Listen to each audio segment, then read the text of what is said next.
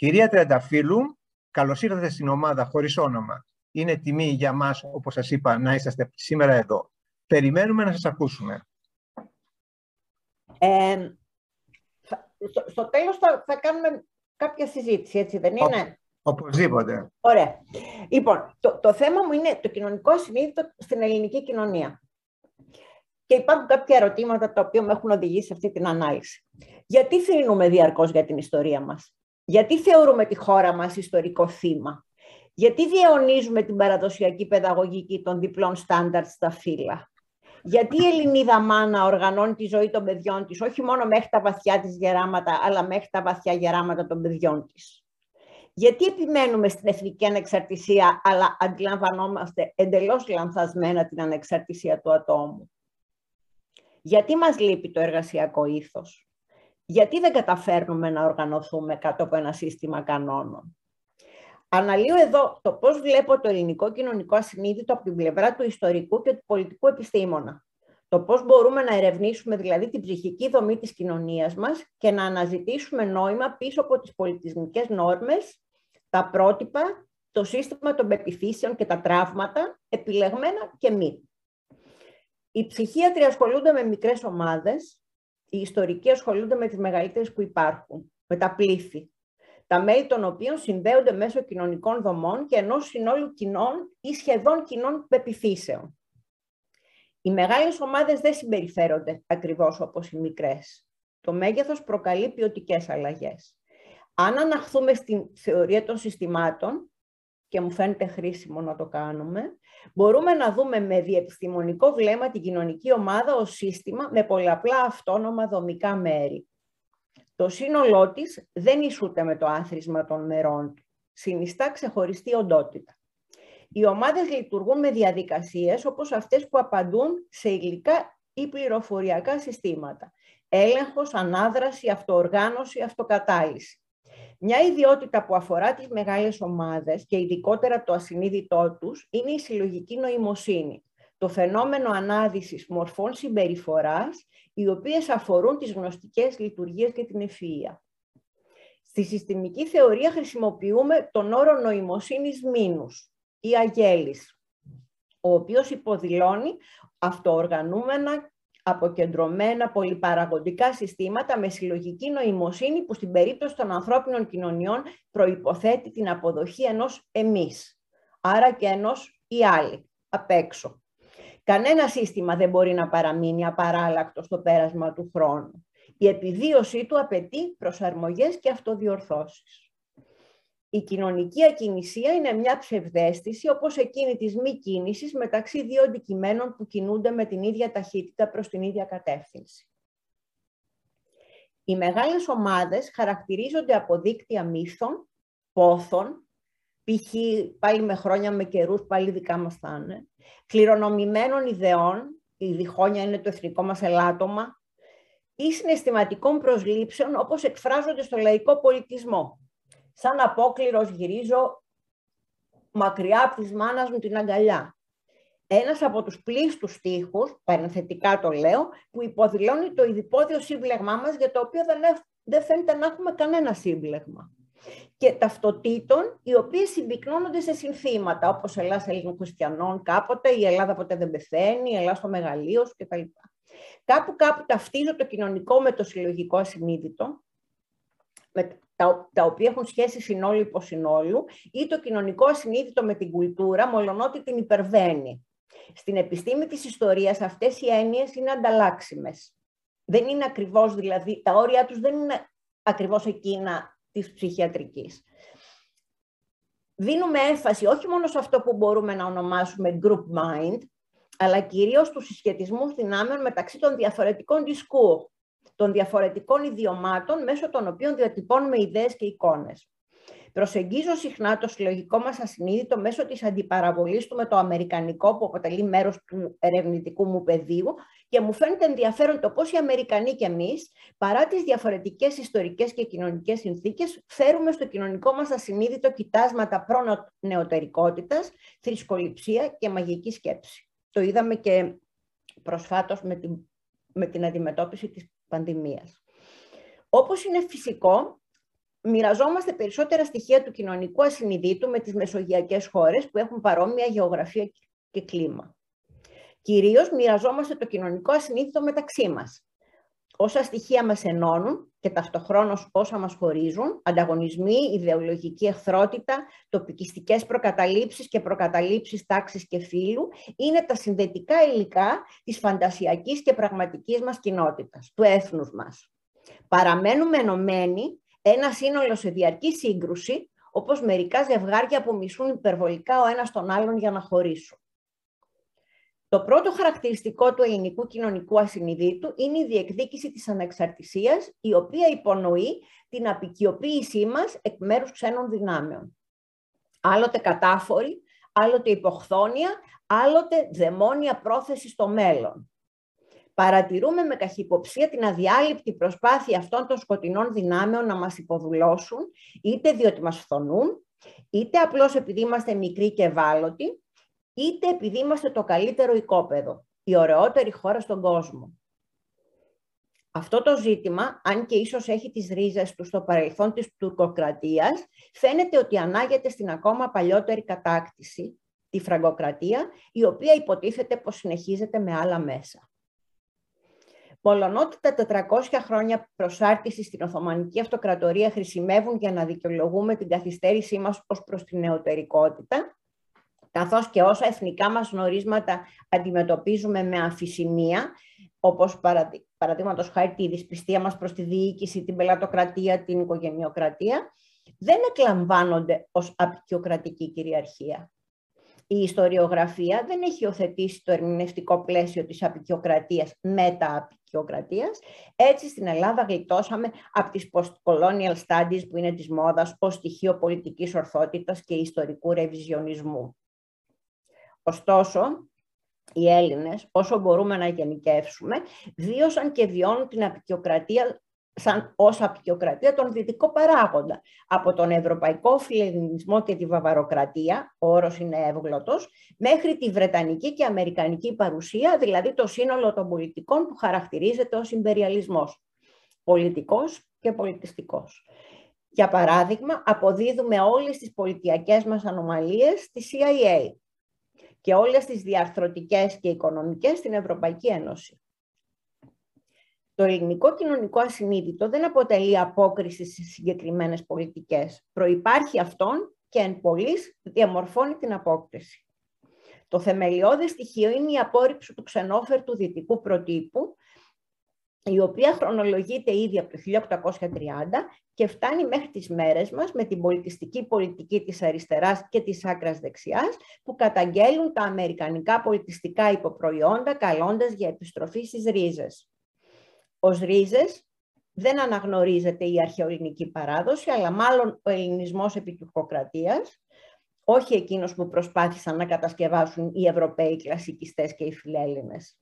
Δεν είναι, δεν είναι τυχαίο το πόσο νεοέλληνες στη διάρκεια της μαζικής αγροτικής εξόδου κατεδαφίσαμε τα νεοκλασικά κτίρια στις πόλεις.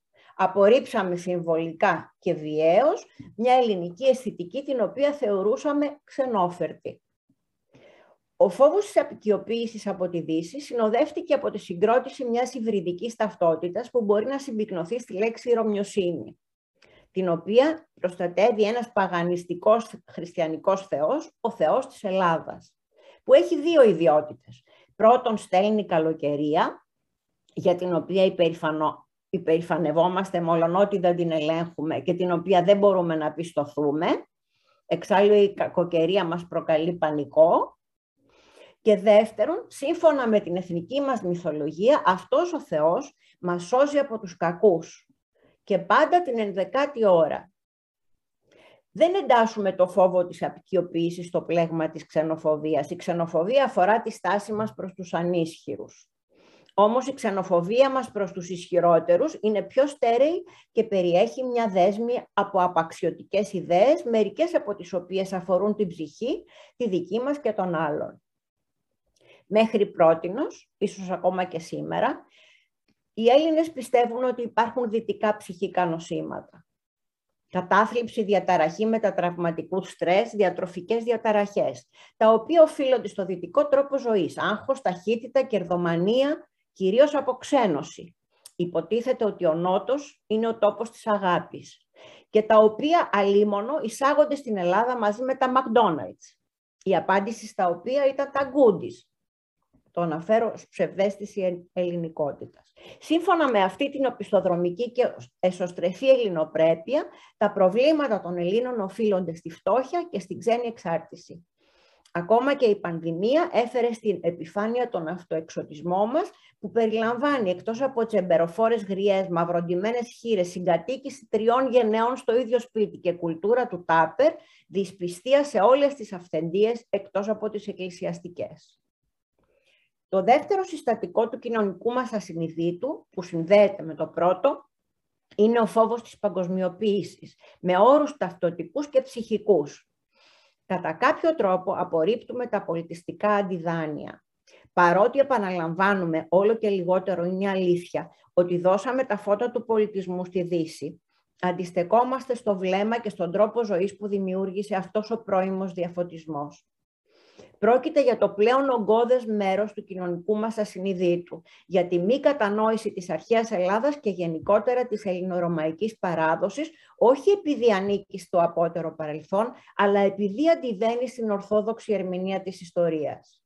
Από τη στιγμή που η ελληνική εκκλησία αποσχίστηκε από τη δυτική και η Κωνσταντινούπολη κατελήφθη από τους Οθωμανούς, η ελληνόφωνη Ανατολή βρέθηκε αποκομμένη από κρίσιμες εξελίξεις. Από τον προτεσταντισμό το διαφωτισμό, το κίνημα της εκοσμίκευσης.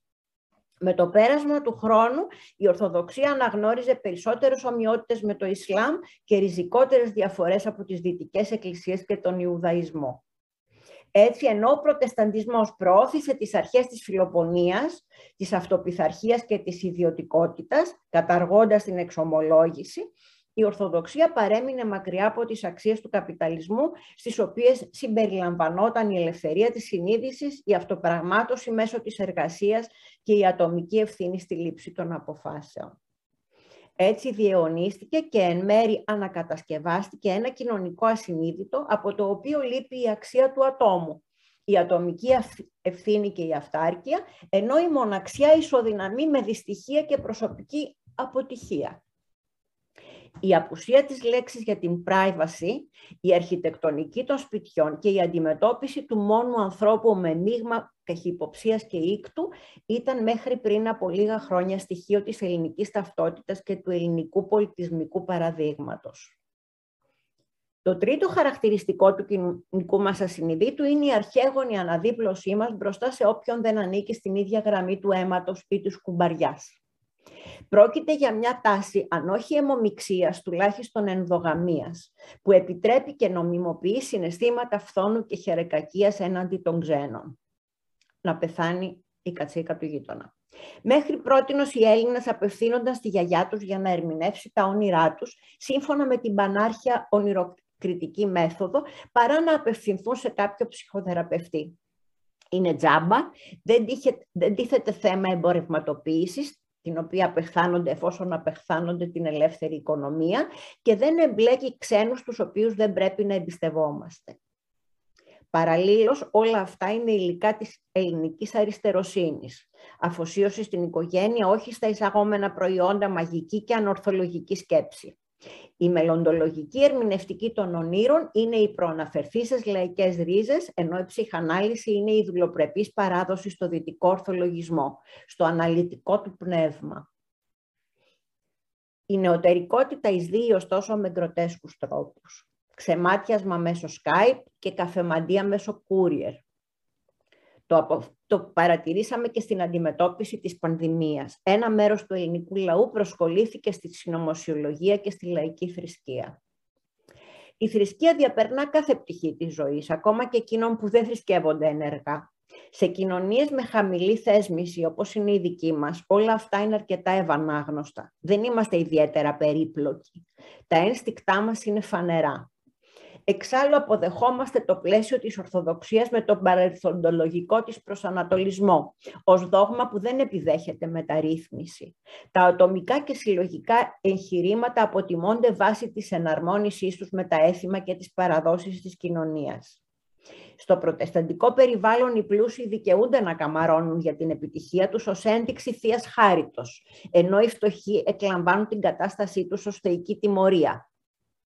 Απέναντίας, εμείς είμαστε καταδεκτικοί απέναντι στην ανυμπόρια του ατόμου, πράγμα που θα βοηθούσε στην ανάπτυξη της κοινωνικής αλληλεγγύης αν δεν οδηγούσε στο πνεύμα της αγέλης. Η παράλληλη θρησκεία και εκκλησία που ορίζει το κοινωνικό μας ασυνείδητο και που φαινομενικά αντιτίθεται στη μαγική σκέψη, αλλά δεν αντιτίθεται, είναι ο μαρξισμός, η αναγωγή όλων των προσωπικών προβλημάτων στις κοινωνικές συνθήκες.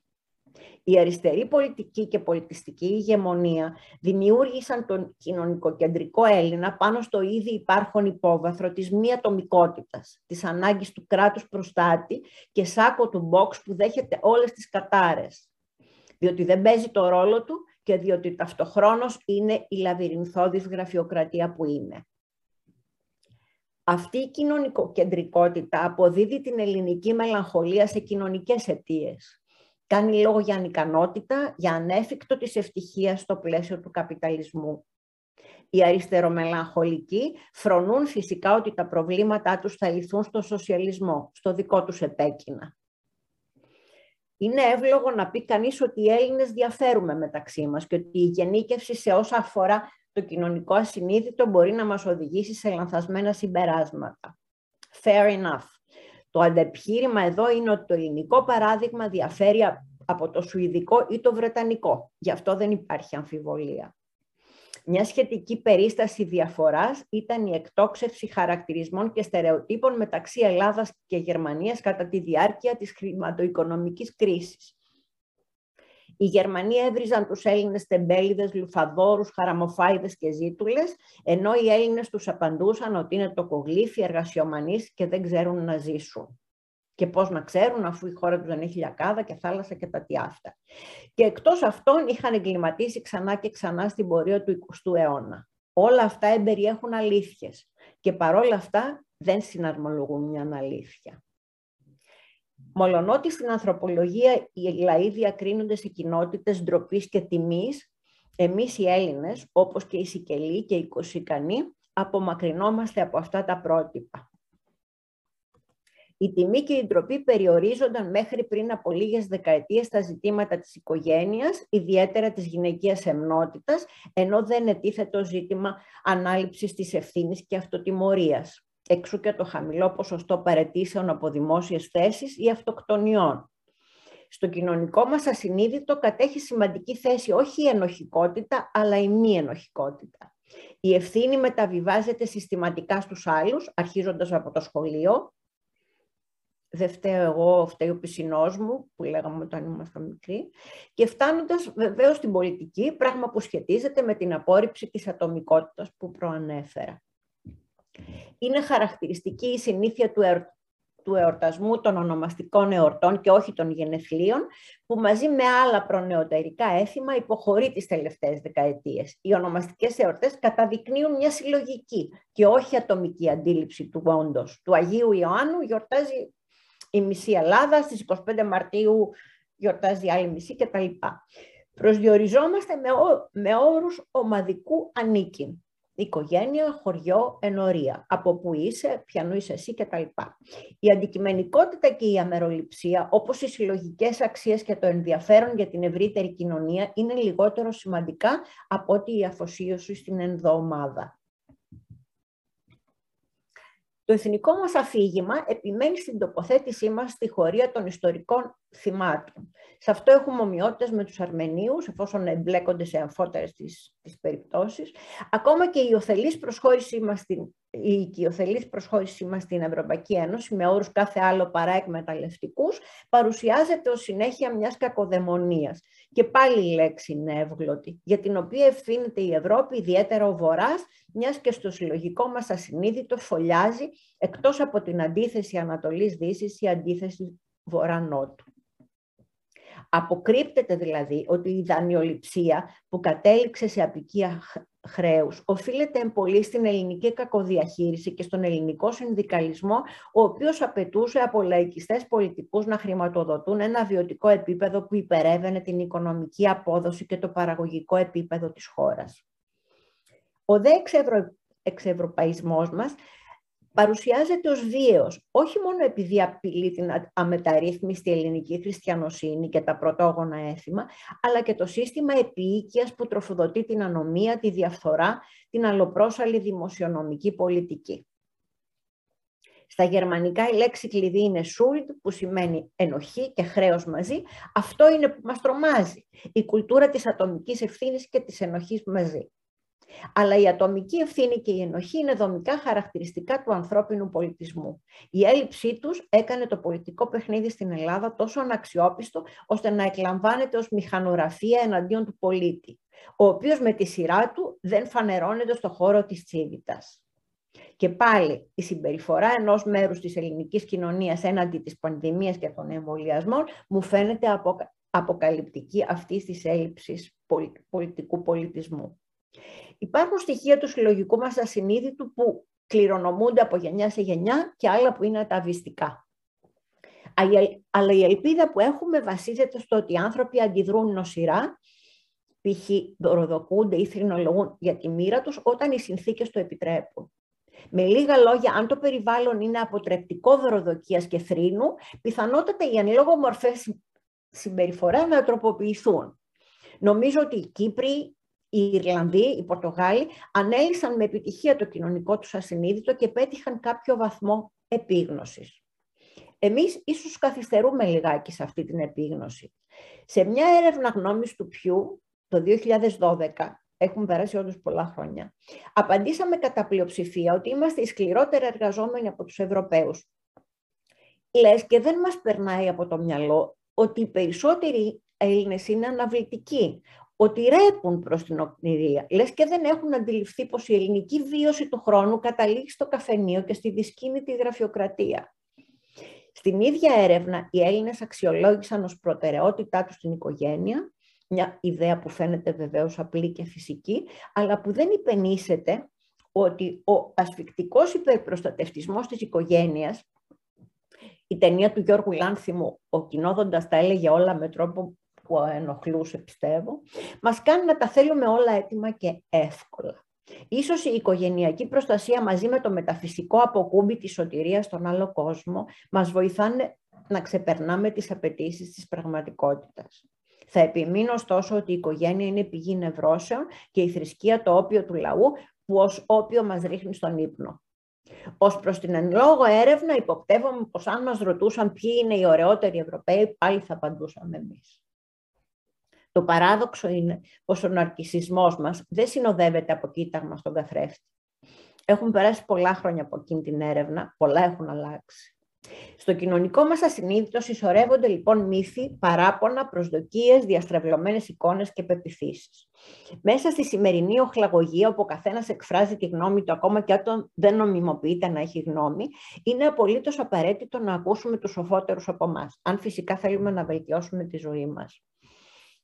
Δεν είμαι σίγουρη ότι θέλουμε κάτι τέτοιο, γιατί θα συνεπαγόταν κόπο. Η βελτίωση της ζωής προϋποθέτει αυτογνωσία, ενηλικίωση, ανάληψη ευθυνών. Χωρίς δικαιώματα οι άνθρωποι αντιμετωπίζονται σαν ζώα, χωρίς υποχρεώσεις συμπεριφέρονται σαν ζώα. Στην Ελλάδα οι υποχρεώσεις υποτιμώνται και διαστρεβλώνονται.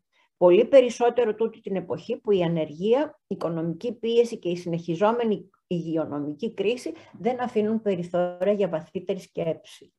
Εν τούτης, ίσως είναι μια καλή αφορμή να σκεφτούμε μερικά από τα ανοιχτά ζητήματα που στριμώχνονται στο κοινωνικό και στο ψυχικό πεδίο το διεφθαρμένο και φθοροποιό κράτος, την παραδοσιακή αντίθεση οικογένειας κράτους, την κραυγαλαιότητα που επικράτησε μετά το 1974 ως ένα είδος ρεβάνς, την αμφίσιμη σχέση της Ελλάδας με την Ανατολή και τη Δύση, την προβληματική αντίληψή μας για το χρόνο. Αν βγούμε από τη μεταπολίτευση, από τον εμφύλιο πόλεμο με ειρηνικά μέσα, έχουμε κάποιες πιθανότητες να συνάψουμε γενναίες συνενέσεις επιτυγχάνοντας συμπληρωματική σχέση κυβέρνησης αντιπολίτευσης, να ενώσουμε την ελληνική ταυτότητα με την ευρωπαϊκή και να αντισταθούμε στην εξαγρίωση την οποία υπορθάλπει η ανομία και η αποενοχοποίηση, η νοοτροπία της ίσονος προσπάθειας που καθρεφτίζεται στην παιδεία και στην άσκηση της πολιτικής. Κάνουμε ό,τι μας επιτρέπουν οι ιδεολειψίες μας. Νομίζω ότι πρέπει να κάνουμε κάτι περισσότερο. Κυρίως νομίζω ότι πρέπει να μοιραστούμε την ίδια κουλτούρα, να μοιραστούμε ένα κοινό χώρο εμπειριών που να μας οδηγεί σε μια κοινή πρόσληψη του καλού και του κακού. Αυτά. Ευχαριστούμε πάρα πολύ. Ήταν μια κατατοπιστική ομιλία, πολύ πυκνή. Θίξατε πάρα πολλά θέματα. Ε, πριν δώσω το λόγο στους ε, φίλους που έχουν ε, ήδη ζητήσει να πούνε τη γνώμη τους, ε, όταν κάνει την ομιλία θυμήθηκα τους δύο πρώτους στίχους του Ομήρου στην Ελιάδα, που νομίζω ότι περιγράφει λίγο πολύ τη μοίρα μας. Λέει ε, «Ψάλε Θεά τον τρομερό θυμό του Αχιλέως, πως έγινε στους Αχαιούς αρχή πολλών δακρύων». Έχουμε καταρχάς το «Ψάλε Θεά», ο Θεός είναι μόνο για μας και το, μάλιστα και τον διατάζουμε. Έχουμε το θυγμένο εγωισμό του Αχιλέα ή οποιαδήποτε ε, Αχιλέα. Υπάρχει ένας εμφύλιος πόλεμος με μια διχόνοια και τέλος έχουμε δάκρυα τα οποία είναι απαραίτητα για οποιαδήποτε ελληνική εκδήλωση. Λοιπόν,